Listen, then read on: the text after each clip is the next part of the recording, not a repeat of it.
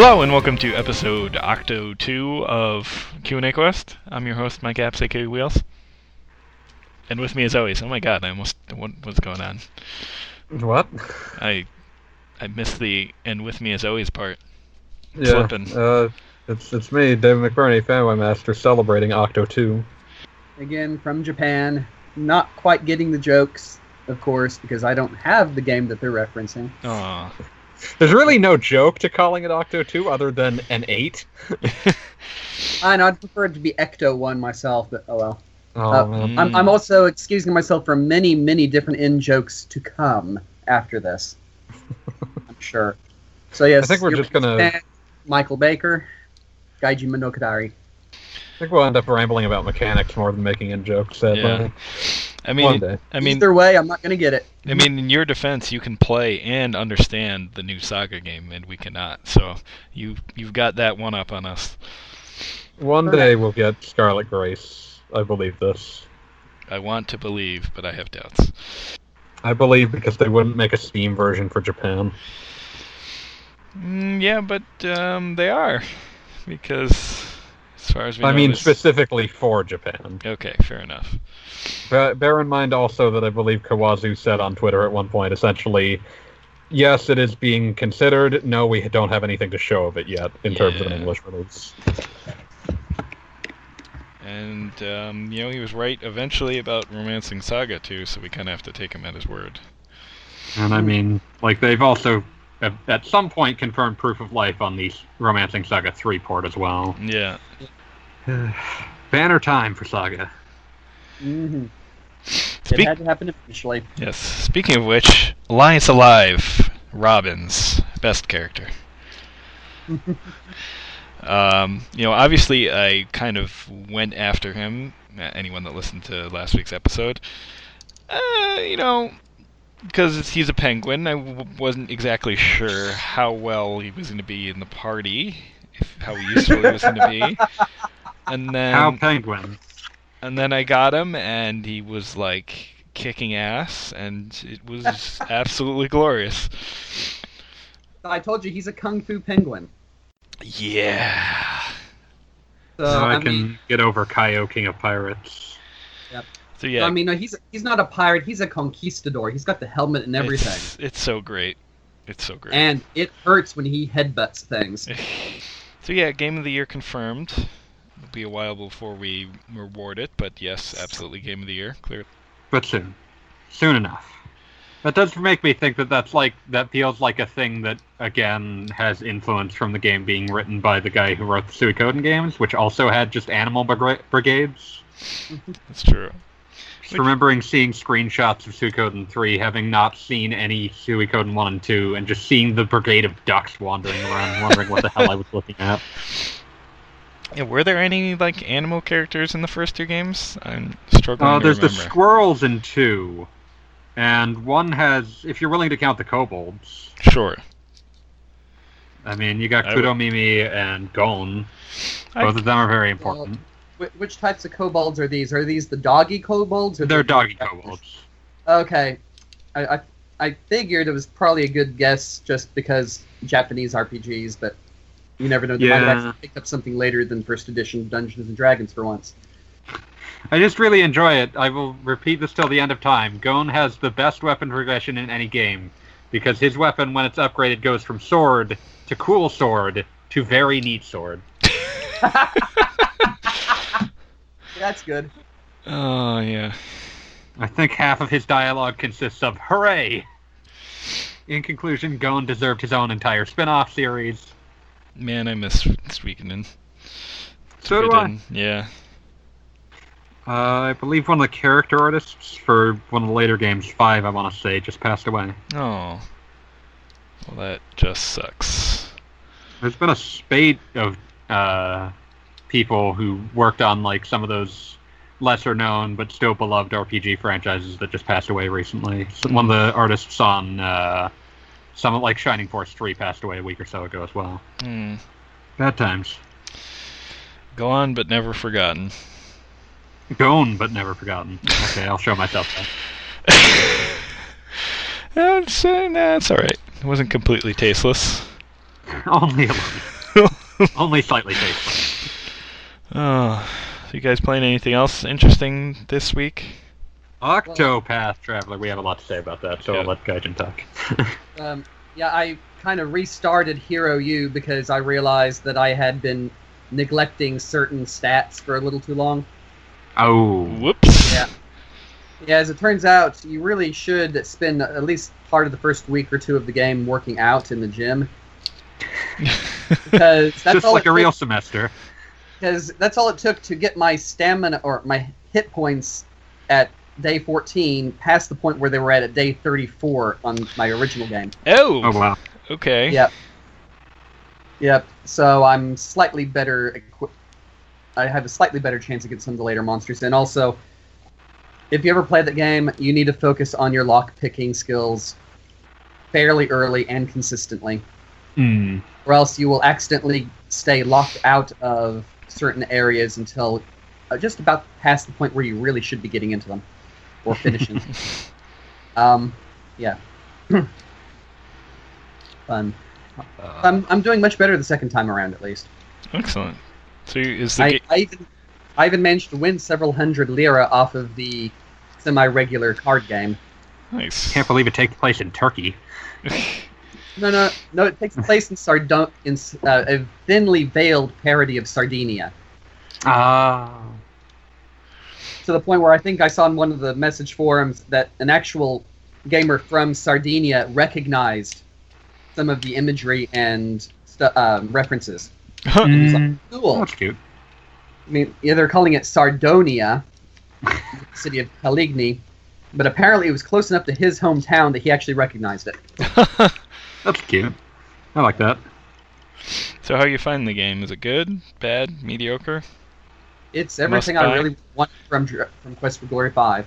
Excellent. Yeah. a little And- late, but never, never too late. And the decision to cross it with a Japanese-style Gakuen Mono game is kind of different. Hmm. Um, Hmm. You know Gakuen Mono? Well, actually, I know you know what it is. I don't know if you know the word. I I can parse out what words make it up. Uh, basically, it's a game that takes elements from a Japanese school simulator.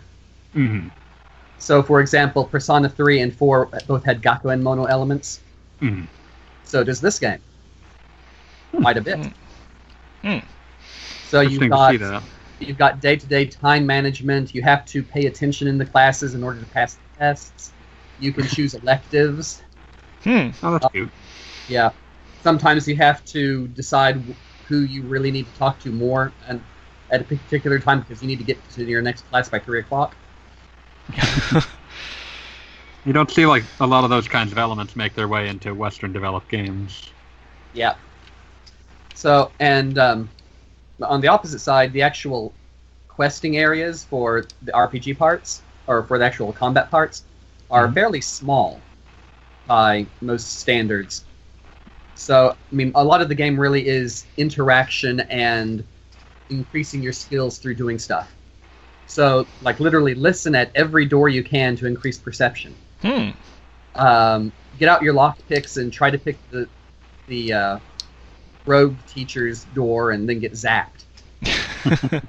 If you take the magic elective, search everything with sense magic, and you will get your magic up really, really high, really fast, and find some good things that you hadn't thought. To. this game just sounds really fun. If nothing It is. else. Yeah, I'm, I'm into this. I'll have to look into this after I sit myself down and actually play the Quest for Glories properly. Hmm. So you want to be a hero? I do. I, I would really suggest doing the rogue route through the entire series, just because it's really fun. Um, I mean, not so much for the third game because the the rogues kind of didn't get a lot of good content for the third game in the series. Mhm. But most of the others, it's really really fun. I appreciate the hideous subtitle pun of Rogue to Redemption. Yeah, Oh, I That's love very old Sierra. very very Sierra. Yeah. Oh yeah, if if you have a low tolerance for bad puns, this is probably not a good game for you. because yeah, you get puns at all over the place in conversations and um, in different conversation paths. So like at different times you can choose how your character responds. It could be snarky, it could be clever, it could be flirty, it could be whatever, and there's usually going to be a bad pun involved somewhere. This sounds like Wheels that game. What are you waiting for? Uh, I don't know. I mean, probably the fact that I already have enough to play. Has that ever stopped you in the past? Okay, it's true. At any point? I- I'm trying to focus on Alliance Alive and a trio of Switch games, so there's that. It's not going well. I'm keeping focused on Octopath and Yakuza Kiwami. Yeah, I mean Octopath, I dumped like eight hours into it before I even really really knew what I was doing. So, I mean that one's probably going to keep my attention for a while. It's and like again, I'm, I'm also slowly working through magical vacation again. nice. Almost, almost through with the first world area. Yeah, I'm trying to track down a nice copy of the uh, the DS game, which I sold off years ago. So now Oh, in, in here, I managed to find it last week. nice. Um, actually, after we were discussing this, found it um, at one of the used stores for about seven bucks. Yeah, I'm sure I'll be able to find a decent copy on eBay. Just, just gotta wait for the funds. But yeah, um, the game that kind of bounced off me when it originally came out. But I feel like, because I was very anti like any sort of touch control at the time, so I think. I, I can understand that how that might just turn you off of Magical Starsign. Yeah, well, I think I think I'd have a, have a much easier time. Definitely want to give it. I mean, if nothing else, it's a good-looking game for sure. Gotta love that brownie brown art. Mm-hmm. It definitely stands out. Yep. uh, but I guess Dave, we should probably have a quick Octo discussion before we go into the questions. Well, I was I also think- going to I mention think that I've been one playing of the Kiwami. questions is specifically for Yeah. Octopath Traveler, so you might as well just skip to that one right now. All right, let's do that. I was gonna I was gonna briefly ramble about Yakuza because you left a you left just enough of an opening. all You did not you did not seal the can of worms before it opened. All right, Yakuza away. Okay, I'm just I- I'll keep it brief since I've just been doing like sub stories in the remake of one. But I will I will bring up the fact that uh, Kiryu got into a badass dad competition. Like you just get in like you get you get start getting interviewed because you are because the character is like nearly 40 and uh the uh and there's this magazine that's just doing a- ads about dangerous looking men at that age and like suddenly all the other like dudes that are in their 40s that are main characters in that game which is to say all of them just come in and turn it into a competition about who is the most badass dad Oh, it's it's something that's glorious. The best part is that if you win at the end, you get two options: comfort them or gloat and then leave. It's it's peak yakuza, and I, I felt it deserved to be called out before we moved on to other subjects. Yeah, that's pretty great. But let us move on to the question. All right, so we're gonna jump ahead to the Octo question, which is where is it? Oh, it's uh, the here it is. second Budai Yeah. question. Might as well do some Octopath Traveler talk. Who is your start character and who are you mostly using? Favorite chapter so far story wise? Uh, he went with Cyrus and Happy I Did. I don't actually know which character that is. Cyrus is the scholar. Okay, I haven't done. well, um, I will just sit back and let you ramble for a bit while I type stuff. Sure. There. Good use of your time. Uh, so I started. Uh, I actually talked to Budai briefly, so he already knows this. But for the for the peanut gallery, uh, I started with Olberic. Uh, mostly because he was the one I'd started with in the demo, and there's very few times where you don't want a tank in your party, It's true. and he's really good at it. Uh, I don't know what everyone's divine abilities are, but his but the warrior's divine ability is to break damage limit, and I'm terrified of what that will look like when it happens. Ooh, nice. Hmm. It's gonna be a lot of numbers. Yeah, yeah. Like it just the description is like changes damage limit to ninety nine thousand nine hundred ninety nine. Hmm. So You could probably do some really disgusting things by combining that with something like I think the apothecary gets an ability called Last Stand. And that would probably do disgusting things. Or even if he's just at a stupidly high level, and I still don't know what any of the not the, the I know there are sub jobs that you get that aren't just someone else's regular job, and I don't know what any of those abilities are, so those could do terrifying things too. Yeah, where do you even find these sub jobs? They are way well, like the which sub jobs? Any of them? The regular sub jobs are generally like a tier out from where you found the character that has them. So like you'll go, you'll you know go out from the wheel that sort of the wheel world map that's where they all start, and like if you step out a bit, you'll find a shrine that just you walk in and there is a pedestal. You access the pedestal and you unlock the job associated with that character, and then way out in like deep into uh, much later game territory, you can find these super sub jobs that apparently you have to fight like level 50 boss uh, super bosses to actually get. So Yikes. Not things you're getting early on unless you're you're really prone to skullduggery. Um, which I've been doing to the best of my ability, but I'm not that I'm not that much of a mechanic savant. Uh, I did I did some bad things to this game's difficulty curve. Not bad in the sense of like not making the game isn't as fun, but bad in the sense of like this is this is hideous what what's been done here.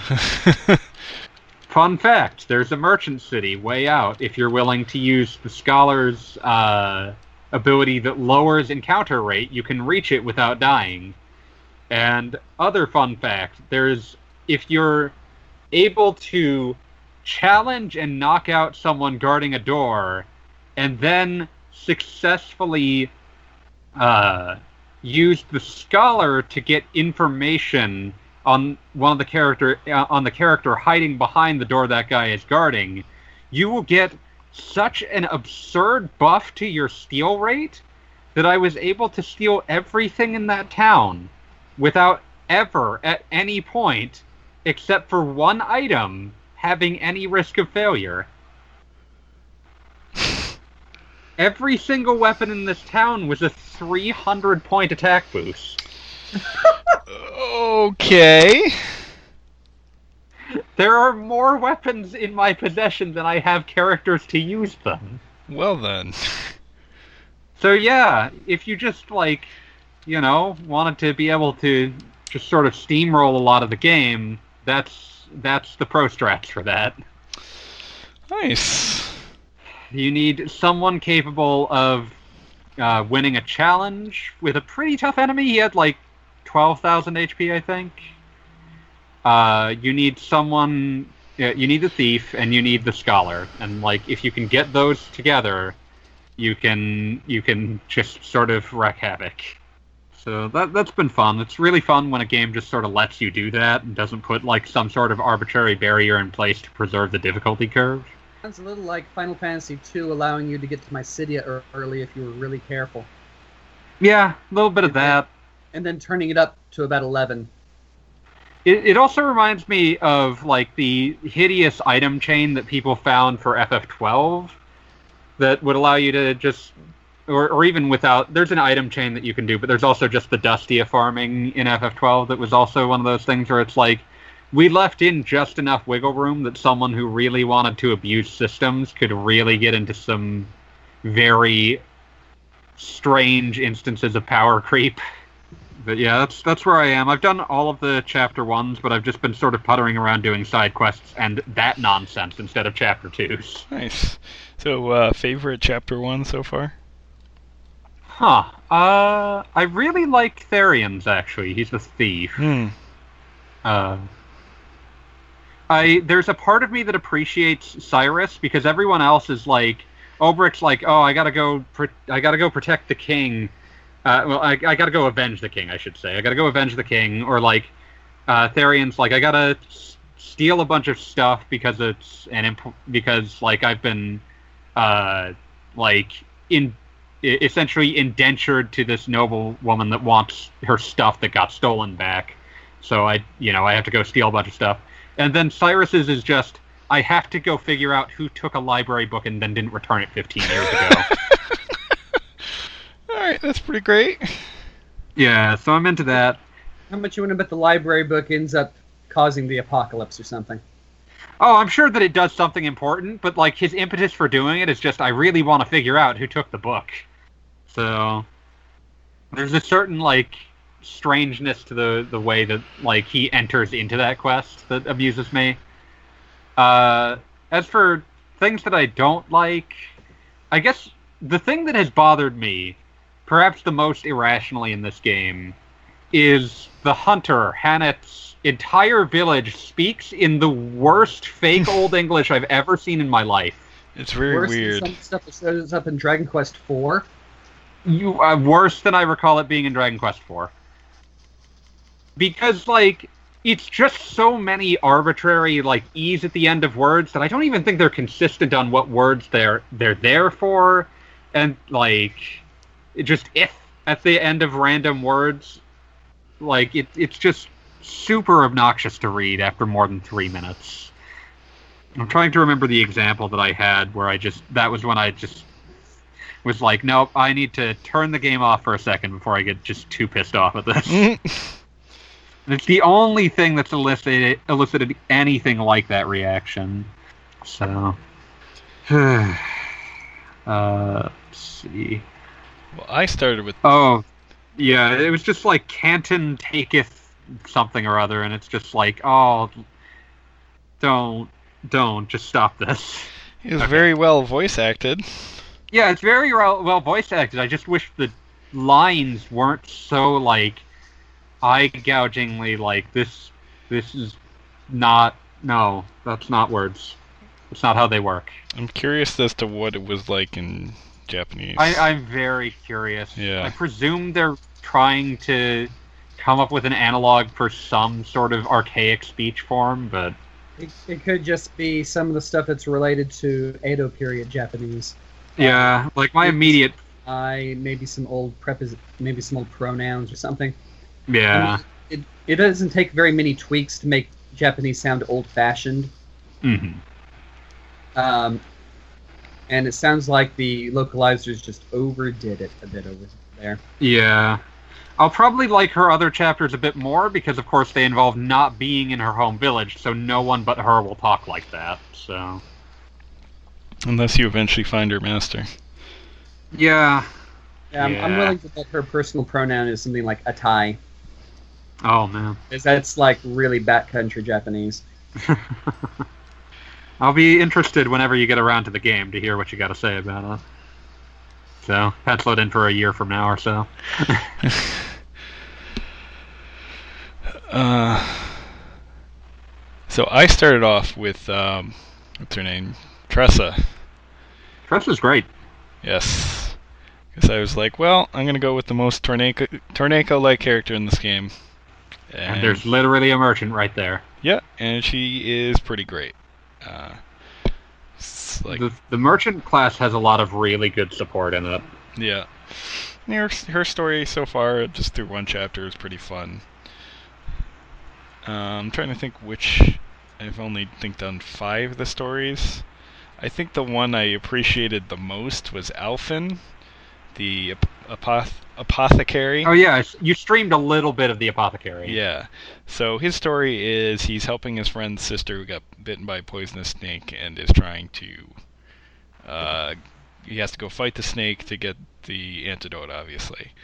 Uh, so I, which you can see on the JRPG July stream, now YouTube video, I assumed that the whole how this was going to go down was the little girl was going to die, and that was going to be his impetus for leaving the village. And it, I guess It zagged when you thought it would zig. Yes, exactly. So it went kind of the simple route of okay, after that, now he just he has this dream of going out to help other people because that's how he got inspired to do the job to begin with. Some random stranger came help people cure a sickness or something. So I kind of liked that it didn't go like the obvious dark route, especially after doing. I think I had just done Primrose's story, so Oh yeah, that one's definitely the one that's trying to go as dark as it can. yeah, and it's That one's a little pretty. uncomfortable. It's yeah, it's yep, yep. That's a good way to put it. But uh, I feel like that that does showcase kind of the strength of Octopath Traveler's stories. Is Yeah. that in general, they're like they're very personal. So like, the, I, I've seen people uh, upset that like they don't seem to cross over that much. There is party chat, and like characters will talk to each other during their chapters. Uh, but to me, like the thing that makes them good is that there's really only one character that is invested in the plot you're in because it's their story, Right. and I like that. You don't see that very often. No, I mean, I played too many world-saving games that you know this is kind of a refreshing change of pace, and the world is seemingly pretty huge. So It, there's a lot of map there. yeah, The world is seemingly pretty huge, but it's also because of the fact that no one's story seems to be about saving it. It's also relatively stable, true. which is kind of interesting to see as well. Being Yeah, kind of a soft thing. yeah. That'll probably change by the end, but mm. We'll see what happens. What I've what I've heard rumblings about the later parts is that like because you can finish the game, like you can finish a character's game, and then like the only thing that that does is like you still have the option to go to everyone else's chapters, but like if you did your main character's chapters, when you finish that, you can take them out of the party. That's the only thing it does. That and they get some epilogue like party chats that they can do when their story is finished. Interesting. But yeah, I'm very interested to see where it goes, but I appreciate that it at least seems to be trying for very personal stakes. So, and and different like levels of urgency to every story. Like some people are like very much I have to go do go here and do this, and some of them are just sort of like I heard something about this place. There's not and something conspicuously dragging me there, but that is where I have to go. And Tressa is just always looking for a bargain. Gonna get get used to that phrase if you're doing a lot of purchasing instead of stealing. I love it. I steal a lot. I'm sorry. You monster. The game only grades you down if someone notices. Yeah, well, if if you buy the stuff, you never get graded down. Yes, but you also lose so much money. It's so expensive. Listen, I am but a man, and there were so many swords there. Just so many. Also, a just, you know, a lot of lovely spears at the bar at the bazaar. One of them increased my critical hit rate by like 60 points. It's a good it's a good place. Go go visit Grandport if you want to just steal everything. Everything that's not boarded down. You can tell that they intend they knew that some players were going to try to do that and that's why there is a huge buff to stealing just hidden in the town. Uh, fun game. I really, really enjoying its its freewheeling form, its mechanical. Uh, its its reward for like pushing against its mechanics with while still being balanced in such a way that no one should feel like they have to play the game that way. It's pretty Heck, damn. the game. The game is also kind of designed around not necessarily even having a healer at all times, which is also Yeah. a Yep. relatively rare choice in an RPG. Currently number one on the eShop. And Square just issued its second apology for physical copies being short in Japan. yeah, I So was, that's was on the phone with my brother last Friday, and he actually asked me about this game because one of his friends had really gotten into it and wondered if I'd tried it or anything. I'm like, okay, it's been like 15, 16 years since he actually asked me about a video game like this. So, not, not, not quite that long because you because he sent me my very first Japandemonium letter involving Persona 3, so 11 years. yeah. Yeah. It's Wow. Seems to be a real sleeper hit. yeah. Yep. It's the kind of game I think people wanted in this in these summer months. Well, we we won't uh, we won't or we won't know how big it's hit until it actually hits Conan O'Brien's playthrough thing. then it's hit the big time. yeah. Yeah. I guess that's that's our Octo discussion as far as I can tell. And FYI, number two on the eShop is Enter the Gungeon. Really. Yep. Dungeons and Dragons. Yes, with the new expansion pack, Advanced Gungeons and Dragons, We're living in Pun World now. Complete with like a uh, parody of an old Advanced Dungeons and Dragons book. I I suppose if you're going to do that, you might as well go all out. I mean, the game is basically it's it's Dungeons and Dragons with guns, essentially. So As you do. Anyway, um, let's go back to some of the other questions we got.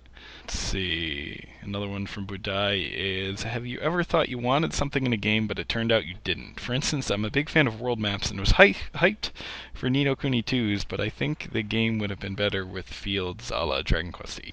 Hmm. This is hard because, like, usually when I want something, it's in the context of a specific game, and I'm not going to get it in that Yeah. game. I- I'm thinking of all the people who really wanted a a strongly traditional class-based game, and then got Bravely Default. oh, oof. Oh, that hurt. Oh. Whoops. I thought I wanted Bravely Default, and then I played a chapter of Bravely Default, and now I don't want it anymore. Oh boy. Yeah, I, I still remember a month of random playing off and on because I was really busy with other stuff, and it was one month spent in the Fire Temple. With the and again, this is the Japanese version, so there was no enemy encounter um, gauge to change, oh no. and that level has a really high encounter rate, Oh. and ethers cost a lot of money. Yeah. Oosh. I think the one big example I think of is all those features that people wanted in Final Fantasy 13. They put them in two Final Fantasy 13 too, and it was and things happened. Things happened. They weren't good. That is all. As it as it turned out, people just didn't want Final Fantasy 13. Here. Go figure. R.I.P. FF13. Yeah. There were good bits in you, but you I- also have a lot to answer for. I enjoyed it as it Yeah. was. Like Didn't- I said, there are good bits in it. It also has a lot to answer for. Sure. Um. All right. Yeah, I can't think of specific games because again, like unless you get them in a remake and the extra, con- but the extra content in remakes tends to sometimes end up bad anyway. So, kind of unfair to count. Okay. Um, how about let's see a return to the more traditional Atelier game style, and well, I mean technically, Atelier Sophie felt a lot like a PlayStation Two period game of that series. um, it man- it succeeded in being better than Atelier Lily, which was the worst game of the PS2 period Ew. partly because Atelier Lily, the ori- the original printing, not the Plus edition, had certain bugs which made it impossible to finish particular quest lines. nice. Great way to. It's a great long-running tradition. Yeah, um, it had many more issues besides that, but yeah, I think I even said in the reviews like Sophie reminds me of PlayStation Two period of the series for all the good and the bad. bad. So. as for Lily, I think my best line was, so this game stands on the balancing point between, or it's um, it was like okay, was it okay? So, oh dear, Lord, I forgot the phrasing. So it was at the pivotal moment um, in the series when it shifted from being mainly about time management and gameplay to actually being a bit more about story and the de- developers had yet to figure out how to balance the two. Yeah. Okay. Yeah. Lily. Lily. The tragic crown. Trying to think of any other examples. I think there was a time I really wanted a um, Chrono Trigger styled indie RPG on the DS. And I- Oh man, are you talking about Black Sigil? Yes, sir. Blade of the Exiled. I never actually got to play that one. That's a DS game with crash bugs. It's a bit of a mess with an absurdly high encounter rate. So There's things in it that aren't awful, but it it does not come together properly. No, it's a shame. Yeah, there's bits I liked about it.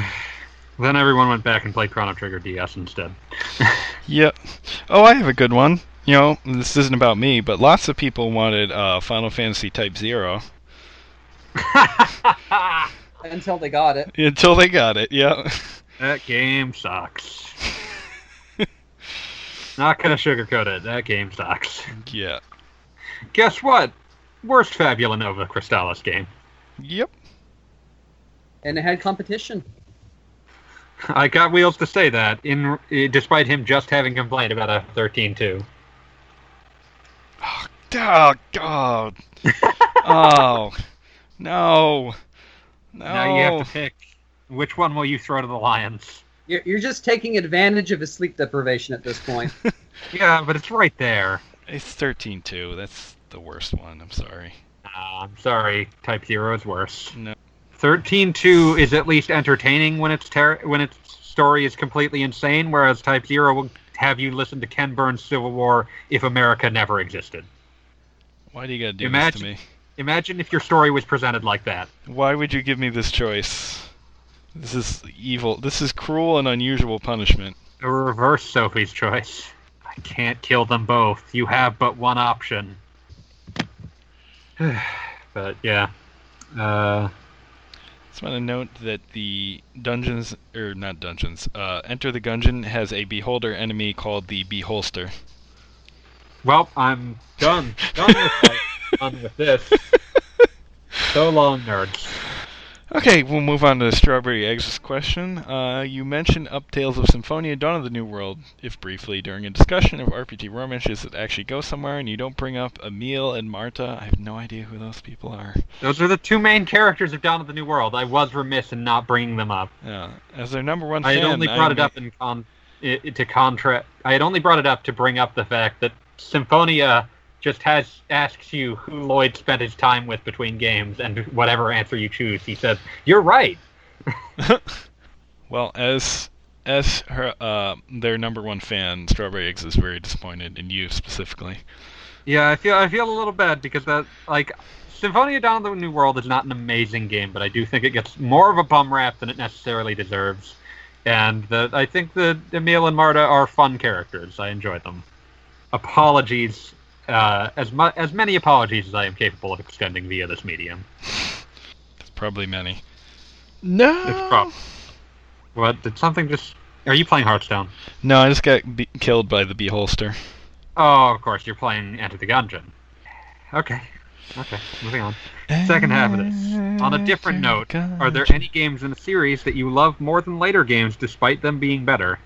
For instance, despite Earthbound's beginnings archaic aspects and difficulty spikes, I have more of a fondness for it than I do Earthbound and Mother 3. I also prefer Phantasy Star to Phantasy Star 2 and 3, but that's not saying much. Yeah, Phantasy Star 3 is a tragic, tragic being. It's the first one I played. I'm sorry. Someone at FuncoLand told I've told this story before. Someone at FuncoLand told my parents that that would be a better one to start with than two It probably because two is too hard. Two is mind-bogglingly hard. I was That's ready for it. Still, three is not like Three's not a walk in the park.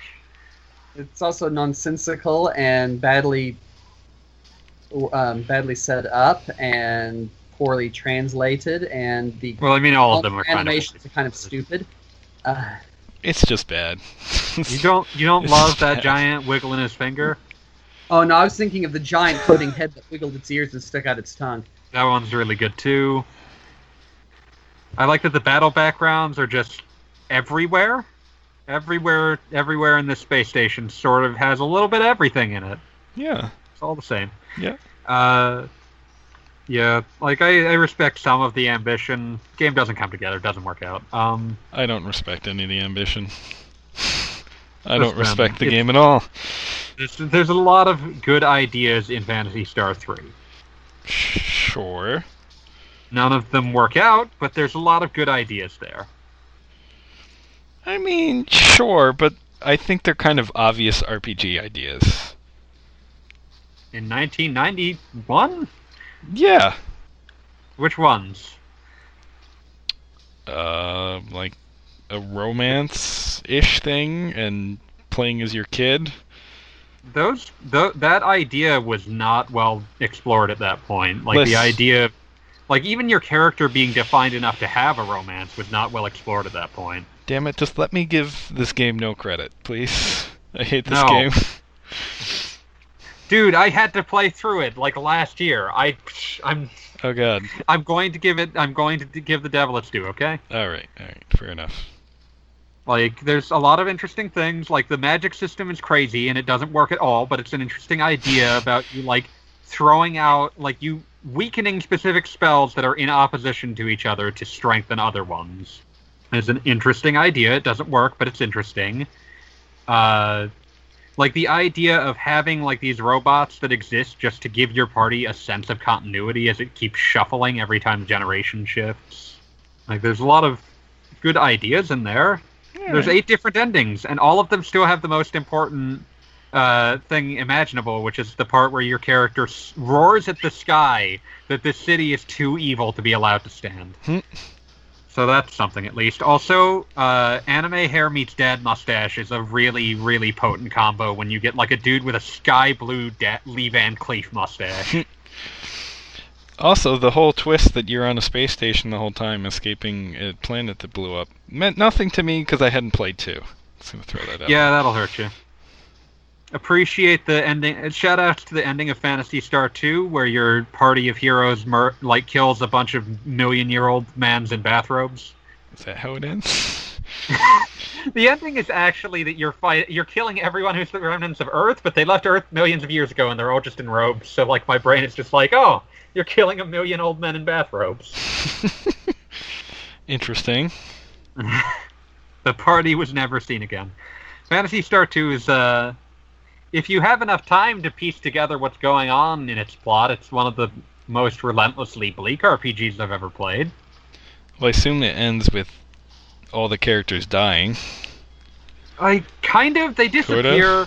It's it's like it's it's unclear what happens at the ending. They disappear. Uh, it's worth noting that it doesn't really matter because they failed to prevent any of the cataclysms that happened during Phantasy Star 2. like one planet gets destroyed, you don't fix that. One pla- also dying has already happened to them a few times. Cloning is just a thing in Phantasy Star 2. If they died there, it would only require someone to go to the cloning facilities and bring them back. But uh, like they they they they failed to stop a planet from being destroyed. At least one other planet's been essentially entirely destroyed by Mother Brain going berserk. There's a lot of very strange, awful things happening in Phantasy Star 2. And the only reason that Phantasy Star 4 seems calm by comparison is that it's been so long that no one really remembers how cataclysmically everything went wrong. So yeah, uh, we we left the subject that was actually being asked to just talk about Phantasy Star, and I apologize. Also, but I I do think Phantasy Star One might have a fair claim at being the best of those three. It is really good. Um, I mean, it's fine anyway. It's the 30th anniversary. We can talk Phantasy Star. listen, I, I want more people to talk about Phantasy Star because I understand that Sega systems tended to not have many RPGs, and the ones that were were not generally as good. But Phantasy Star is really good and deserves re-examination. Agreed. Sorry, Mike, didn't mean to. Uh, yeah, so please re-examine Phantasy Star. Try Phantasy. If you can't play any of the first three, just play four. It's really, really, really good. Yeah. Kind of. Holds up. Holds up as well as any of the classic SNES RPGs. and wraps the other games up in a nice bow. Yeah, so if you do like all those, like heck, it even incorporates Phantasy Star 3 in a way that is worth worth noticing. Like, oh, cool, you get a Wren unit. It's fun to it's fun to get one of those since you spent a lot of time with them in Phantasy Star 3. You get a cleric healing lizard man that is like the only way you're getting through the final boss. It's very true. It's a very good it's a very good cleric. He tells dad jokes. it's the best kind of cleric. Clearly. But, yeah. Phantasy Star, play it. Wheels, do you have any games? Uh, also, Gaijin, of course. Uh, do you have, like, I, I can't think of one off the top of my head, but any game where it's like, I can tell the later one is better, but I still prefer this one? Um. Well, like, any define game that you would not go to bat for its being better than its successors, but you still prefer. Um, I can think of uh, several cases where the seek the second game was technically superior in terms of programming and everything else, and was still the lesser game. Hmm. I suppose guys- we can allow that in. Yeah, sure. So um, yeah, so um, I'm thinking of the Maple Story games, where the, the 3DS game, it I mean it was definitely an improved combat engine. It actually allowed you to ta attack things side or diagonally. It had some pretty good quality of life in, improvements, but at the same time, it was at best a 15-hour game with one character story, and the DS game was a 40-hour game with four different intertwining plots, Hmm. and done quite well. And um, so, yeah, just from a from a gameplay perspective, the 3DS game was much better. But from a plot and just roleplay perspective, the DS game was head and just head and tail, um, just way above it. I mean, I would say for me, uh, Saga, aka Final Fantasy Legend, my personal favorite is still the original one, just because I played it so much.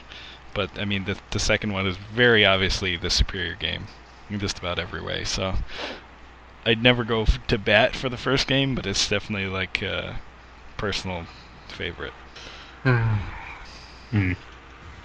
Any other series or anything else? I mean, like, I'd probably bring up something that improves, but only like incrementally. So, like, if I've played like an earlier one, I'm not gonna wanna, I'm not gonna connect with a later one. Yeah. Whereas, like, otherwise, I'm just gonna end up like rambling about my favorite hobby horses. Of like, they changed it, and the new ones are just bad. Yeah, I'm trying to avoid certain regularly appearing game series. Yeah, Uh, one moment, gotta got somebody on the door. no worries. Oh, I know. I like Persona 2 more than Persona 3. That's weird, but okay. Persona 2 is good, man. Like, it's it's great story and cast make up for the fact that it's kind of a archaic. Oh, I got a good one. I like uh, the Elder Scrolls 3 better than 4. I feel like that's actually a majority opinion. Really? Yes. I thought I was the weird one with that. Man, like the hardcore Elder Scrolls fans are very, very Morrowind centered. It's it's certainly the more interesting game. Like, I'm not gonna say Oblivion's bad by any stretch of the imagination, but it's more. Okay, that's where you separate from the hardcore uh, Elder Scrolls fans. because I'm not crazy. Um, uh, but Oblivion is obviously more like traditional fantasy-ish, whereas Morrowind is just kind of weird. Like, oh, there's no forests, but eh, there's a giant mushroom. I got really sick of brown and mushrooms. I never got far enough to see the other environments. It's, there's like volcanoes and stuff like that, and there's Those are brown too. there's an expansion where you become a werewolf or a vampire. I forget which one it is. Uh, one's a werewolf. Uh, the werewolf is the expansion. That's why they called it Blood Moon. That's right. I couldn't remember if it was you turned into a werewolf or turned into a vampire. I knew it was one of the two. Give me a. Let me turn into something stupider. Okay, um, how about Legend of Zelda: Link's Awakening? Better than quite a few other games in the series. I've met people like that, and I could understand it, but I'm also still super pissed off at it because I ran into like bugs that made the game uncompletable. Really? Ooh. Which ones? So the initial release, I ran into a bug uh, that only exists in the initial printing, which is that there is a way that you can run yourself out of keys. Huh. So Oh. you get you get to a dungeon about halfway through the game, and you can run yourself out of keys. Uh, there's a bug that I didn't realize at first that resetting would fix it in the last dungeon, where you can like that's the one I think it's the last dungeon where you're carrying the ball around and knocking the tower down. Uh, you can you can put the ball in a place where you can't get it unless you like reset the game. I was relatively young, didn't realize it, and then eventually the game just sort of ate my save data. So I have never finished Link's Ooh. Awakening and bear an Oh. eternal grudge due to a Just great deal pick- of bad pick luck. Up pick up a copy of the DX edition sometime and just renew the relationship, see if it gets any better. Oh, I've, I've done that a few times, and like I can understand that there's a very good game underneath it, but there's just so many like I associate being really pissed off with playing this, so I can't uh-huh. fully uh, appreciate it. I think Zelda 1's way better than Zelda 2. Does that count? I don't think that counts. I feel like that's a pretty common opinion, even though I, I would of course take the opposite tack and say that I don't think either of them hold up. But Yeah, I think we've made that point before. yeah, we, I somehow, we've had arguments with people in, in response to us both trashing Zelda One. I think we I think we had a surprisingly mild backlash to that. Yeah, that was like a year and a half ago. I feel like. Yeah. Now, if we started bashing a link to the past, Don't you dare! No. I will fight you. I'll would- cut you. I would never do that. Okay, I'm just making sure. I'll cut you. I've beaten the game like 50 times. That game, uh, like I, I think I've mentioned this before, but if you tell me think of a video game and give me no further descriptors, because of like what I spent my childhood doing, my brain will think of either Super Mario World or Link to the Past. It's fair. Uh, I think Wow. I think my brain would go to Final Fantasy Legend 1, Shining Force 2, or Final Fantasy 6. I'd be interested to hear more people respond to that like question. Like if you don't if you don't have the any description, just think of the word video game, what flashes through your brain. If anyone wants to respond to that in the comments, I'm all Battletoads. I'm very sorry if anyone says Battletoads. I don't know who hurt you, but we will we will achieve justice. I, I we know exactly who hurt them. Rare Software by making Battletoads. Also, Tradewest, they're involved. They take some blame. The best part is that the only Battletoads games I, game I have played to significant, I've played two Battletoads related products to significant extents. One of them is Battletoad the arcade, which is bafflingly violent, um, and honestly probably better than most other Battletoads products. It's it's not amazing, but it is fun, and it's on Rare Replay if you happen to have an Xbox One and feel like it. It's neat. Uh, and the other is uh, Battletoads and Double Dragon, which is just heinously awful. yeah. Don't play that. Uh, one of my favorite. The box is lying when it declares them the ultimate team. I think my only good Battletoads memory is playing Battletoads Double Dragon with friend of the show Beat at PAX East and failing horrendously to get anywhere Yeah, I- Me and my brother spent just. It was one of the games we had, so we spent a long time trying to get good at it. And I think by good at it, I mean we got to stage four once. it's really hard. Yeah, like I said, anyone like the box is lying to you when it calls them the ultimate team. They are destroyed by everything. um, but yeah, I should. Ne- next time that we're at the same convention, we should try playing that wheels. we should. It'll be hilarious. Yeah. That and probably another wrestling game. War of the Monsters. Also a good choice. Last time we did N64 wrestling games because that is the tragic golden era of wrestling. We never got that back. Yeah. I don't I don't know how no one has been able to just like rip off that game. But whatever. And now the developer of that only makes Style Savvy. Uh, do they still exist? Yeah, they're syn Sophia. They make Style Savvy. Oh, that's That's what became of Aki. that's the thing. Like don't- I'm sure Style Savvy is good at what is good at what it is, and I'm glad that there that there's success in that market. But at the same time, I'm very sad that there's not good wrestling anymore. Yeah. well, but but WWE games are on the Switch now. Surely that's no, they good. aren't. The new one isn't on there. The last one was. Yeah, they gave up on trying that because the last one didn't work well on there. Yeah. That's, Shit. that's the joke. But uh, I haven't played it, but I've heard it's god awful. In conclusion, someone port uh, Def Jam Fight for New York to the Switch. I, don't know, I I'm don't just care. sitting back here wondering what in the world you guys are talking about. Good old Fa- wrestling. You're just lucky that I didn't bring up the fact that one of Aki's last games before becoming Style Savvy Central was a Yakuza spinoff for the PSP. Was that Kurohyo? Yeah, that's Kurohyo. Yeah, one and two. Yeah, I've, Yep. I've seen them in the store. Yeah, those are both made by Aki. I don't think that they. they have one of my favorite uh, like well we wanted this this uh, feature from the mainline game but we had to write around it which is that like uh, the game still has bars but your protagonist is underage so like there's just like a mark on all of them that says he's ordering the non-alcoholic version of these cocktails but yeah Kurohyo has never surfaced in america or, and like no one's ever attempted to translate it so i have no idea how Kurohyo plays but yeah, they are. That is about the closest thing they've done to wrestling in the past decade. Bring back wrestling, good wrestling games. Okay, I'm done. They also made some good uh, Kinnikuman game. Some what? Kinnikuman uh, Muscle. Oh, Uh, they made. Uh, I want to say that they were responsible for Oh, Kinnikuman Ultimate- Nisei slash Ultimate Muscle. Ultimate Muscle. Okay.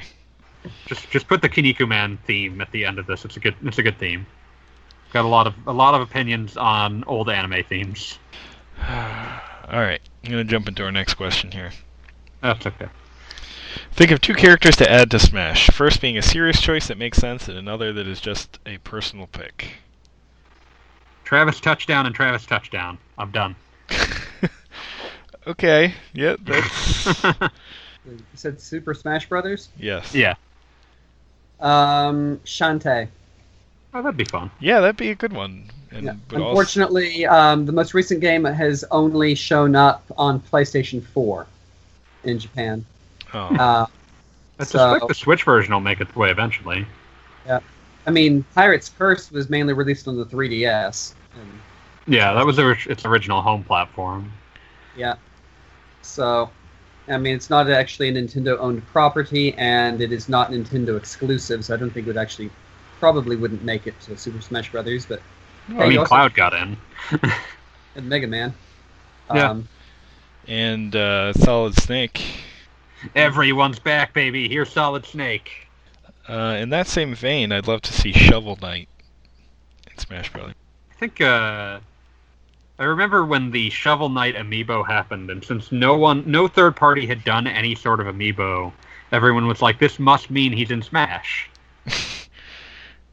and they were like, "No, we just we just paid to have a Shovel Knight amiibo. We'd like him in Smash." Which means at least two out of these three things that we have mentioned are from people who have said we want them in Smash. mhm.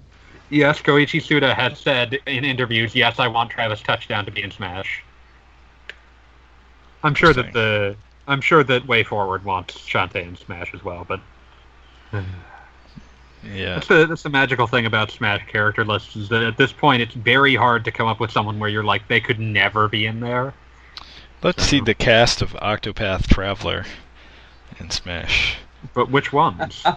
All eight. Just give me all eight. as a as Actually- a group character? No. I'm kind of remembering that um, in one of the earlier Smash Brothers games, there were there was at least a couple little trophy-like things that were related to Magical Vacation. Yeah. Weird. Okay, just random thought. They they got they got really into the weeds on those, especially with games that never came. Uh, like there's trophies for games. A few of them just didn't come out. Uh, in melee, I want to say there's like stuff that it's like uh, labeled as being for top secret, and then like, well, what was that? Oh, I think it was for Perfect Dark Zero. Guess what, buddy? Uh, that game did come out, but five years later, unrelated and on a different platform. Uh, and not very good. yeah, yeah. But uh yeah, like though like there's a lot of trophies in the Smash games where like the trophy just sort of has to apologetically explain like, yeah, this didn't come out in English. uh bring the mech from Joy Mecha Fight. Don't know what that is. It's a very old fighting game. Joy Mech Fight is like I want. It's one of those things where it's like, why did this come out at this time on this platform? Because it's a Famicom game from 1993, and it's a fighting game Hmm. made by Nintendo R&D One. Very strange. Worth looking up. Very strange. Uh, I'd like to see some of the characters from Bravely Default show up in Smash, so I can No. utterly destroy them with every other character in the game. Don't invade my perfect paradise. Uh, yeah, like it's getting to the point where, like, I don't know, I got a good one. I don't know. Yokai from Yokai Watch. Oh man, I feel like that one's been Jibanyan. requested. Banyan. Whisper. I remember. Uh, I want to say it was Legends of Localization did a. Uh, I I bring that place up a lot because it's got a lot of great stuff. They did when Smash Four characters were being announced. He translated comments from Japanese fans reacting to things like uh, Little Mac, and those are interesting because like they like the clear tenor from Japan was why why is this for America? Interesting. Uh, like the response is he's always been highly wanted overseas. Uh, too niche should have been left as a trophy. They should be using other companies' characters before ones like this. Uh, he's extremely popular overseas and has been around since the Famicom days. I only learned about him from Captain Rainbow, though. I don't know who this is. They should have used the guy from Kung Fu instead. uh, the guy from Punch Out, is it really memorable enough to be in Smash Brothers? I'm not as mad as I am dumbfounded. These character choices are such a joke. His dream from Captain Rainbow came true. Let's suppose Are they even taking these character rosters seriously? Newer, cooler character, please. Yikes. Sorry, but who is this? Oh God. Yeah. So what I wonderful random sampling of online comments. Yeah. Yeah, pretty much. But there's a few where someone was like, why didn't they get the hunter from Monster Hunter? Which one? They just said the hunter. it's good. Uh-huh. Fine. Who could it be? Believe it or not, Uh, it's just me. Some of Japan. Oh. so yeah, like apparently, like some of the ones that he found people requesting instead were Paper Mario. I don't know what's going on with that. Uh, I'd like Captain Paper Mario. That'd be fun. I just there's already so many Mario's. You can never have too many Mario's, man. I feel like that was what Mario, the Mario 128 tech demo existed to prove. uh, a Monster Hunter, Lucina, who did ultimately appear, Dixie Kong of all people, uh, Daisy, Waluigi, and Shulk. So some of those characters would appear. Some of those characters are just now appearing.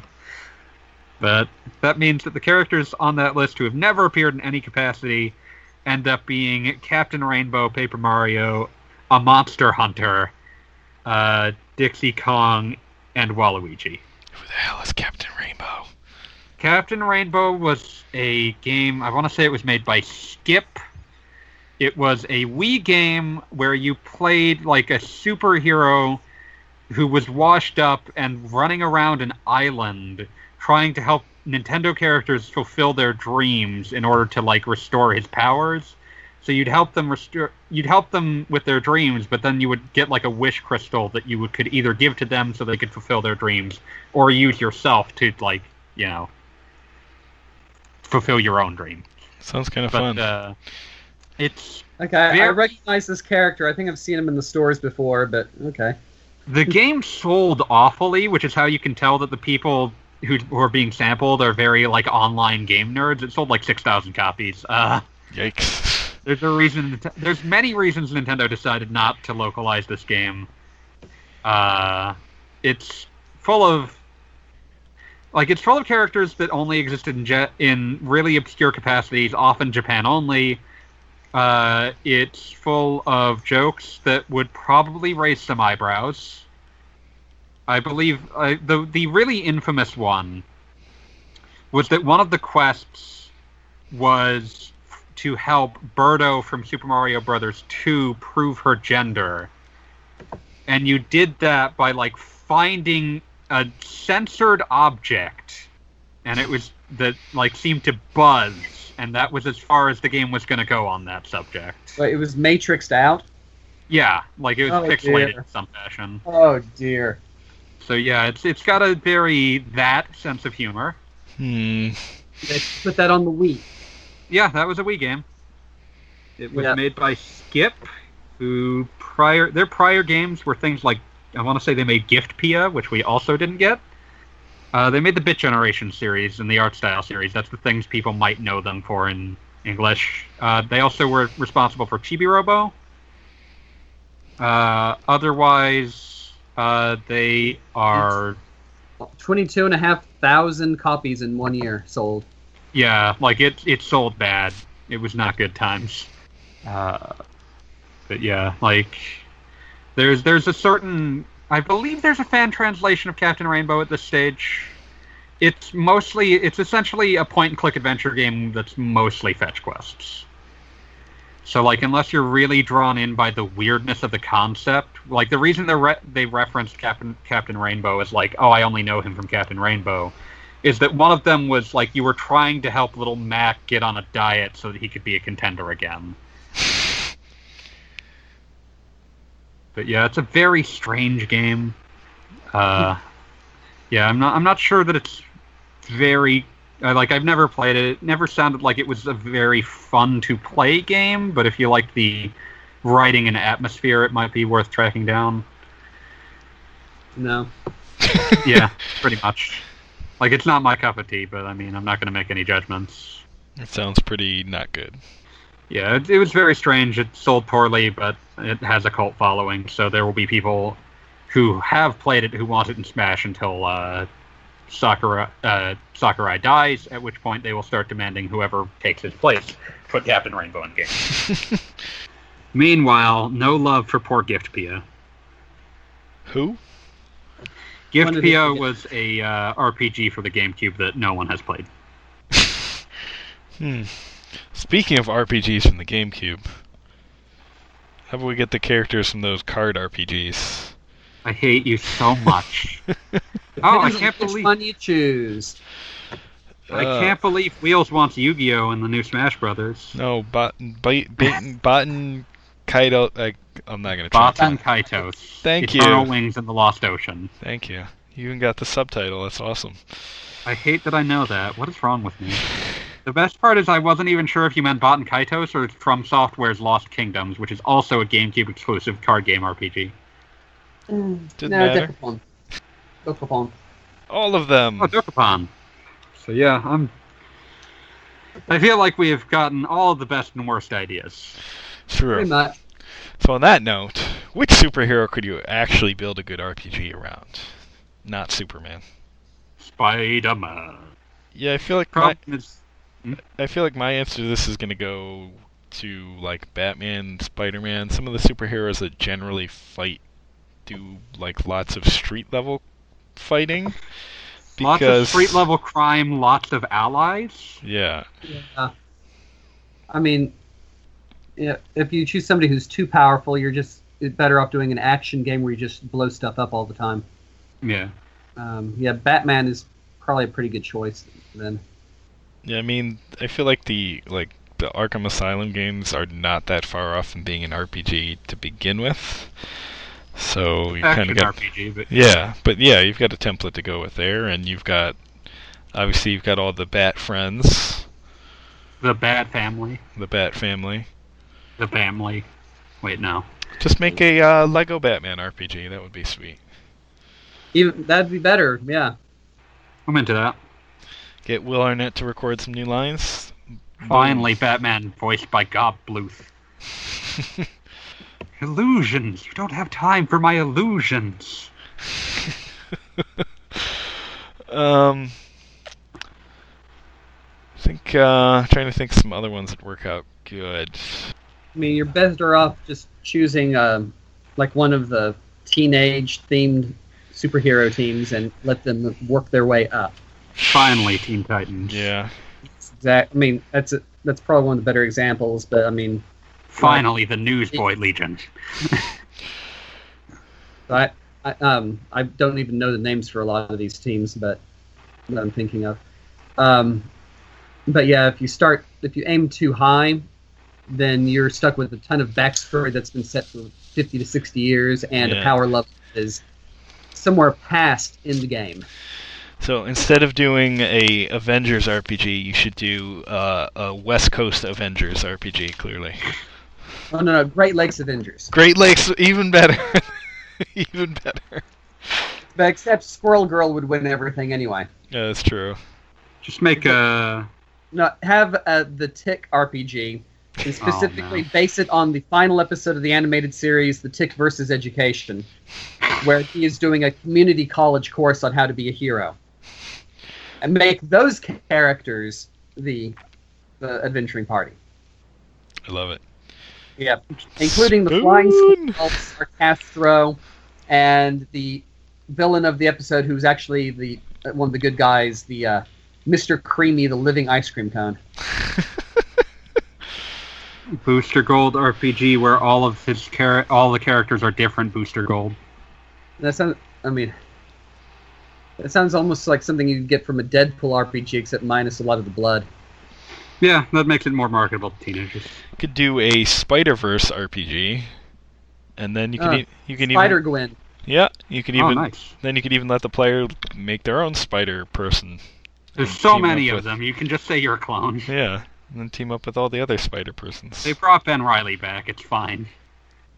or um, do one based on the plot arc from Darkwing Duck, the comic book series, where they were supposed to be doing alternate evil, um, like hypnotized evil, alternate versions of Darkwing Duck, and the original plot called for like maybe five or six of them, and the writers and artists just went to town and made like 80 different alternate universes, and up to including Bowling Ball.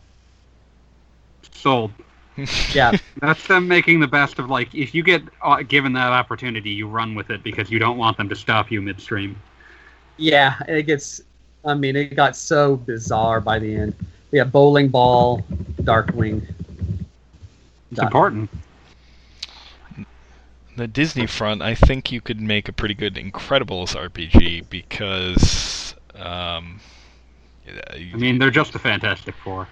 Well, that and you could you could pretty easily allow the player to make like their own character because uh, There's it's, of it's not It's- a super well defined world. Yeah, I mean, it's an obvious parody of the Marvel universe, but at the same time, it is so vague on everything. You can just make yourself a parody of any character you want. Exactly. The only thing I accept as canon is the frickin' DVD extra where Mr. Incredible and Frozone are just complaining about the ancient cartoon with the frickin' clutch cargo uh, lip technology. Please, if you've never seen that, go watch it because it's perhaps the best DVD extra anyone ever put together. That sounds pretty great. Or um, different item, maybe Big Hero Six RPG. Ooh, Oh, that's a good one. The closest we're gonna get is the uh, is the Big Hero, Big Hero Six World in Kingdom Hearts three, but still, Yeah. I mean, I, I caught a couple episodes of the TV series, and it was kind of fun. That's good to and- hear. Yeah, and again, you've got a, a group of characters who are, are still relatively new at this. They've got a long ways to go. They could they could certainly improve, and much like The Incredibles, the world is undefined to the point where you can just keep adding stuff in. it's a lot to go past San Francisco. Yep. And so much fun considering where they got the characters originally. Yeah, I mean, I, I read I read through the original Big Hero Six on Wikipedia. I'm like, seriously, really, really, okay. And there are so many ways that that would not work as a background for a Japanese person. I didn't think this through at all, even a little bit. Oh no, no, it is it was such an obvious. I'm not, even sure if you can call it a cash grab because I doubt it made much cash. But um, it's Just one of those, like- situations where, where they they took the basic idea and they made something quite different with it, and that's oh Disney looked at that property and were like, "This is technically Marvel, but I mean, no, we're just gonna make this ours." no, I think um, was it Pixar was- did that? Um, no, no, that was Disney studio itself. Okay, so anyway, the group within Disney Studios was asked to just look over different parts of the Marvel catalog and find something that seemed cool to work with, and they came across Big Hero Six, and they thought this would be fun, And it was. and it was. And apparently, um, they had just finished most of it, and they went to see Guardians of the Galaxy, and noticed that uh, everyone was staying in the seats well to the end of the credits, just to wait for the ending credit scene, and they realized, you know, we never actually made an ending credit theme for Big Hero Six. oh crap, we need to go fin- do that right now. That's really good. and they came up with a pretty good one.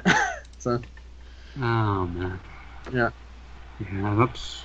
I'm, I'm curious. Like that seems like one of those Disney properties that uh, seems to have done well for them in Japan, but I'm not sure if that's just again by virtue of the fact that they fought tooth and nail to get it into Kingdom Hearts. If that's a sign of something, or if it's just because someone on the development team really liked it. it could be both. That's true. Yeah. Uh, man, how did we get to the subject? I'm completely dead. Superhero RPGs. Oh, superhero RPGs. Yeah, Big Hero Six would be fun. There's, there's a lot. You just, you just can't do RPGs with characters that are already established as the biggest, the biggest heroes on the block, unless they're also the biggest heroes on the block because they're popular, not because they're the most powerful. Right. Yeah, pretty much. And now I'm flashing back to the GameCube Aquaman game and feel like dying. Oh, is it is it bad that I was just gonna say, hey, Aquaman might make a good RPG? Well, like I, I'm already reliving playing what amounted to Superman 64 underwater. Ooh. It's it's really mind-bogglingly bad. It's it's somehow worse than no budget GameCube Aquaman game would lead you to believe. But uh, completely, yeah, I mean, completely random side note. I found out that just found out that J.K. Simmons reprised his role as J. Jonah Jameson in the not very good Ultimate Spider-Man cartoon. that's a shame, but I appreciate the fact that he was willing to. Yeah. Also, I can't believe that there was yet another Spider-Man cartoon that I was not aware of. Well, I'm gl- I'm glad they ended Ultimate Spider-Man. I haven't seen the new I one. knew Hopefully Ultimate it's Spider-Man good. dead, but Yeah. I, I saw like an episode of the new one. It seemed like a fine children's show. Uh, just still more in the loss of Spectacular Spider-Man. It's been six years, dude. I don't care. I only I only watched it recently. So I'm just it's saying, fresh. like, this is a case where even if it had been allowed to live out its life, it would have been gone. It would have been long dead at this stage. it's true. It's just it it's it's the best Spider-Man cartoon in this episode. Time for you to be prescribed a dose of Into the Spider Verse. Yes, exactly. And I think I will avoid that, please. That sounds like a really bitter pill. No, that's the that's the new Miles Morales based movie. I want to say Oh, okay, maybe better. It's, you should check out the trailer. It's uh it's got a style. yeah. It looks like a living, breathing comic book. Oh hey, screenplay by Phil Lord. That's I think one of the Lego Movie guys. Yes, it is. Should be pretty funny. Yeah. So yeah, it's a, that's a fun idea. And it does not uh, share a universe with any of the prior Spider-Man films, which is probably for the best. Yeah. Yeah. Yeah, I was actually reading about how apparently um, the next Spider-Man movie, or for the Marvel Universe Spider-Man movies, they're trying to avoid using the villains from the previous movies. Oh, they're going to get into some slim pickings at this point. Oh, I mean, no, I mean he's got tons of good stuff. Uh, yeah. but it's like, but some of the best ones are already taken, unfortunately. Yeah. But I, I was thinking, man, if they had, if they were, were allowed to just dip back for just one villain to bring forward into the Marvel universe, I would say go with Doctor Octopus. Yeah. Not only because he has a good personal connection with Peter Parker, not only because he has some cool abilities and tricks and stuff, but because since Aunt May is now quite a bit younger looking than she was ever in any other iteration of the series, the Doctor Octopus marries Aunt May plotline would actually work. A little bit, yeah. And I could just see them trying to make this work just because it'd be the most off the wall plot line they could have ever chosen from the comic books to put into a movie form. Mm-hmm. The most off the wall. Oh no, I mean certainly there are more that are much more insane, but for, for Peter Parker, it'd be the the craziest one that they could possibly fit in a single movie. That's true. Because if they tried to do the Clone Saga, that would take at least a couple movies to Yeah. properly do. Well, they could try to do Hmm. the storyline where uh, Peter and Mary Jane give up their love to save a No. decrepitly old. Get out. Uh, Uh, May? that would still take at least three movies to set up properly. That and it would and it From- would be for the from- worst possible idea. that made me uh, stop reading Amazing Spider-Man for about 300 issues. Like I Yeah. li- literally just recently bought a new copy of I was gonna to to justify a prior comment. When I said it was slim pickings, I'm saying I'm pretty sure that like Amazing Spider-Man 2 tried to trot out the entire Sinister Six at some stage. So that's what I mean. If they're not including anyone that's shown up before, that's when you start getting into some stuff. But they already used Vulture, so I guess that doesn't count. Yeah, and they I- used Vulture in a wonderful way. Yeah, I Yeah. never, I never ever thought they could make Vulture like a convincing, uh, They to be a fool. they did. I was gonna say they did it by completely changing the character, but keeping him true to his own code name again. Yeah. And hiring a great actor as well. Oh, definitely. That'll always. Yeah. But yeah, I, I really like that because I mean the idea of Vulture as the old guy in the flight suit who stole youth was kind of bleh. Yeah. But having him as an actual like technological vulture picking over the remains that have been left after big fights, it's kind of cool. Yeah, that's that's one thing I always liked about the uh, Marvel's Ultimate Universe was that they were able to do basically new things with a lot of the villains and different characters and give them more interesting origins and th- things like that. So, you know, I'm, better Origins that a origins. child might actually understand. yeah. So Yeah. it's, it's always fun to see them do cool things with the characters. because that's kind of the the problem that Marvel and DC face. It's just that they've got so much. What's the right word here? Continuity issues, Yeah. Yeah. and one of the major issues being that their continuity is fifty to seventy years long. Yeah.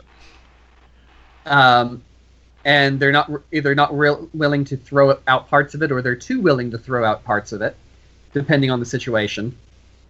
And the their entire comic book lineup has developed into this insane hermeneutic hodgepodge of everything must be connected to everything else, even if those things are like Sandman and Amethyst Princess of Gemworld.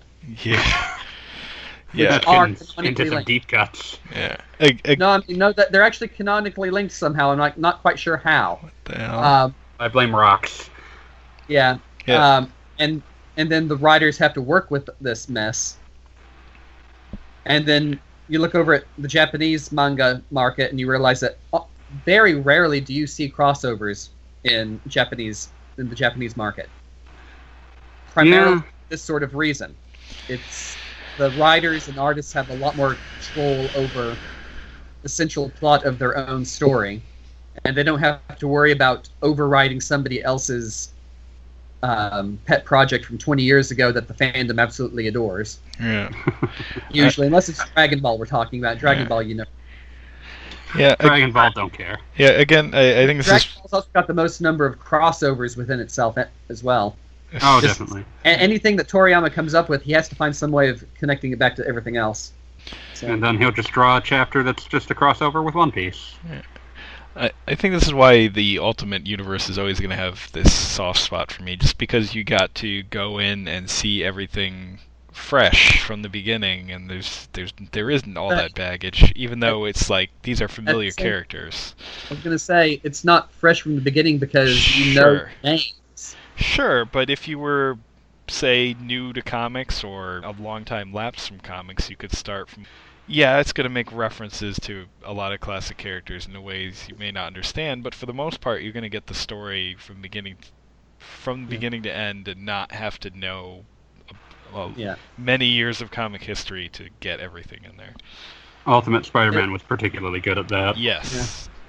It it gets really annoying when I'm looking through Quora, for example, and somebody, and inevitably there's, they come in waves, the comic book questions, and especially about the MCU, and then the people answering will be heavily referring to five different comic book continuities to try and defend their positions, while in, just purposely ignoring the fact that none of their arguments actually make sense within the MCU Yeah.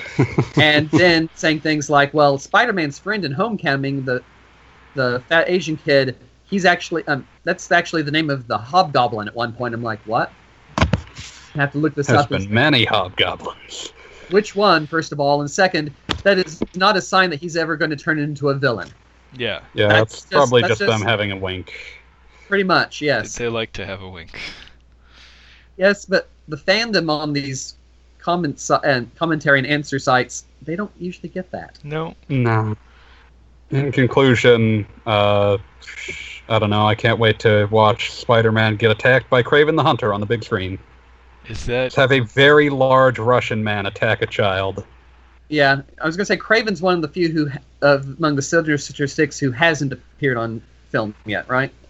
Yeah, I think yeah, so. and we're supposed to get Is I, Mysterio in the next movie. yeah Mysterio would be fun. So that's Vulture, Mysterio, Kraven, Doctor Octopus. Um, what's his name? Um, Electro. Yeah, Electro got amazing. Uh, I think it was Sandman. Sandman's and is Sandman I Sinister think Six? it was. Oh, there's been a few. There's been a few Sinister I, I, Six. I think that was the original six right there, with Doctor Let me double Octopus leading. Yeah, Octopus was the lead on that. I think he was the lead on several of them. Yep, you are correct on uh, the original loadout of the Sinister Six. Yeah. So the But yeah, Mysterio is, would be my next choice at this point. well, he is the next movie char- movie villain. Oh, we know that. Okay. yeah Yes, yeah, that was um, confirmed like last year. Nice. Reminds me when I went on the uh, Spider-Man ride down in Universal Studios, the Sinister Stick Six in that ride was somewhat unfamiliar. It was like, oh, it's a Venom, but it's like a white suit with a bit of black in it. I don't know who that is. There's so many symbiotes and they all have bad names. It might Yeah. have been that. I think Let me it, go look these up. They're really called good. it called it called it Venom, which was very confusing. So I don't know. I'm gonna go look up some of these names because they've all got really bad edge lord names. Anti Venom. That's a good one. Anti. Oh, that is uh, Flash Thompson. I. Yeah, that's Flash Thompson. Toxin. Oh, this is my favorite. This one has the best name. Dreadface. Better than Taserface. God, Taserface. Scream. Lasher. Phage. I know. I that, that was one of my favorite parts of Guardians of the Galaxy Volume Two is the fact that they included the character Taserface just so that they could make fun of his name as many times as possible. I mean, that's that's what you do when you're bringing back when you're bringing in a character like Taserface. Uh, the the best part is where Yeah. he's he's talking to the gold lady and basically ratting them out. It's like, make sure they know who told them this. Make sure they know the Sure. name Taserface. And she just starts laughing. And she, and she just starts laughing. yes. Okay. Do we have actually have any more questions? I think we no, do. I'm going to list one last symbiote though because his name is Carl Malice. That's that's Eh. terrible. Also, Guardians of the Galaxy, awesome RP would make. Oh, an they would make a good RPG. RPG. Yeah. Let's make kind it. of Star Ocean esque one. Yeah, or that, or Into make it. like a Mass Effect type action RPG. Something like that would work. Um, You've already got everyone in a different, uh, you know, team loadout role. yeah. Uh, so our last question of the day, also from Budai, is which Final Fantasy summon is the greatest? Um, Chocobo, Final Fantasy VII, when he rides in with a Moogle on his back. Then has to pick up the Moogle because it fell off. And then occasionally, like one Fat. one time in twelve, it's a giant Chocobo that just lands on the enemy. Seven has that too. There is a random chance of getting Fat Yeah. Chocobo. That yeah, that's what I meant. Oh, Because I remember um, my brother and I were laughing at the Moogle riding the Chocobo animation so much, and so we called our sister over and we cast the spell again, and then it was the fat Chocobo, and we Ah. just stopped laughing. Uh, that sound, did not know is that not was super going to useful, happen. but I love it. We did not know that was going to happen. Hadn't yet seen it. Didn't know what was coming. Yeah, it's, it's hard to top that. Like, Chocomog is probably the one that I have the fondest memories of because I played a lot of Seven and I played used a lot of Chocomog. Will you be the center wheels? What's that? I'm sorry. I was reading. I was trying to figure out who this vel- Venom villain on the Spider-Man ride was. It was actually Scream. Oh yeah, I saw that name. So it, was, it had Doctor Octopus, Electro, Scream, Hydro Man, and Hobgoblin. Two of these things are not like the others. Yeah. Two of these things just don't belong. Hydro Man? A little bit, yeah. Doesn't belong. It's like, hey, it's all these classic Spider-Man villains and, You're a, gu- belo- and a guy made out of water. you can see the big wheel. Well, how about the spot? okay. When you get when you start looking for really bad like comic book villains, you can That's a rabbit hole you can go down. Okay, so okay, what was the last question again? Uh, best best Final Fantasy summon. Wheels, you still have to provide your answer.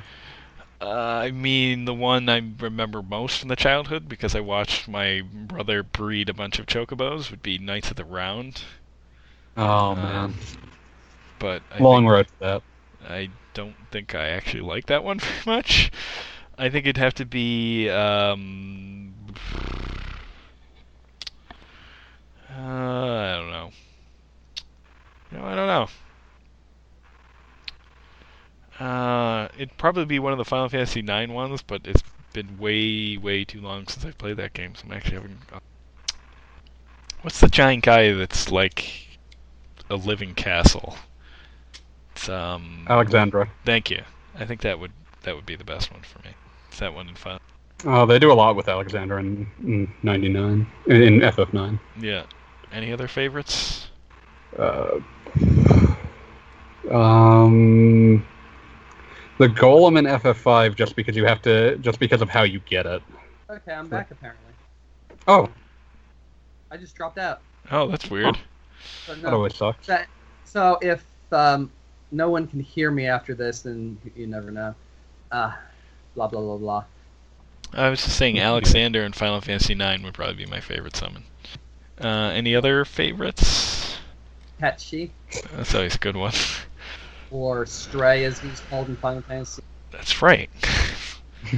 Ah, I guess it's been a long time since I played that as well. Can't believe Wheels has to replay FF6. I know, twist my arm, man. Can't believe Wheels has to play FF6 Advance. Don't just don't. The translation's better. Translation maybe that, or I mean, it doesn't matter to me. I'm playing it in Japanese. It's just Yeah, no, I'm bringing it up for Wheels' uh, benefit. I'll play it on my tablet. I'll play them with the weird graphics. I like how you decided that that was your better option. I'm scared of playing the GBA version because it might be inferior. Here, let me play this ugly monstrosity. Or I can just fire it up on the SNES Classic. That might not be a bad idea. Or I can just play more Octopath Traveler. Yeah, let's do that. I've played enough Final Fantasy VI. That's Oh. fair. Okay, you can never play enough Final Fantasy VI, Eh, I played it once. It was Right. enough. but I have new things to actually finish. Alright, do we have anything else to add to this episode of the Spider Verse? No. I can't believe you've changed the podcast's name on a moment's notice. also, we might get sued. Um, but no one's gonna sue us. I feel like Maybe we'd be cruising for it. No one's trademarked the name Spider Verse. I feel like someone literally just did that. No, they trademarked into the Spider Verse. Into the I Spider mean, there's, Verse. there there was a Spider Verse arc. Uh, and since that's a very, very obvious made-up proper noun referring to something in the story, that would probably be trademarkable. Yeah, I think we might be boned. Nice job, Wheels. You've killed us all. Uh, well, uh, we'll call it um, Spider Quest. I, I feel like we're probably still in a little hot water. Um, Arachnid Quest. Man Spider. Okay, no, we're done workshopping this. There's, you don't even like spiders. One, two. I only like spiders when they're also men or women. Spider human. Spider Spiders. Pig. Oh that, man. That reminds me, I murdered a giant spider in East 8. It good times. Congratulations Good on your new murder. Alright. Wait. What? What? What? Whoa. Whoa. What? Whoa. Well, I just happened to be scrolling through the Wikipedia page for Spider-Man Into the Spider-Verse, and I happened to notice just this one little line here. Um, additional voice actors include Nicolas Cage as Spider-Man Noir, yeah. um, John Mula- Mulaney as Spider-Ham, Oh man, Peter Parker, the spectacular Spider Ham. and Kimiko Glenn as Peni Parker. Don't know who Oh, that is. man. His You can probably make a wild guess just Ah, from that yeah. name. Yes. But yeah, uh, that is uh, just the fact that Spider-Man Noir is in the movie is pretty rad. I can't believe you're more excited for that than Peter Porker, the spectacular Spider Ham. Well, I mean that goes without saying. Come on. Penelope Parker is from Earth 11. Uh, this movie could is possibly going to be pretty. Just gaze at the spectacular Spider Ham. He's got like Spider-Man eyes over his pig snout nostrils. and it's got the Prowler in it, which is uh, pretty great villain, at least in the. So yeah, all right. Um, should probably end the show before it really becomes Spidercast. Um, you can send us questions in the usual place, um, which is the comment section. I should probably look in the forums to see if anyone randomly used that thread. Probably not. You can yell at us in Discord, both figuratively and literally. and you can hit me on Twitter at AskWheels. And and I think I'm the only one you can hit with uh, out without Dave following you. And I'm happy to follow you if you want. of course, Mike smartly has avoided social media altogether. So smart moves. Smart Seems like a moves. better idea every. yes, sir. All right. Anyway, we will catch you next time. Um, which will be I, which will be pretty close to the release of the next Hearthstone expansion. So I will probably be losing my mind in Card Mania. But yeah, we will see you guys next week. See ya.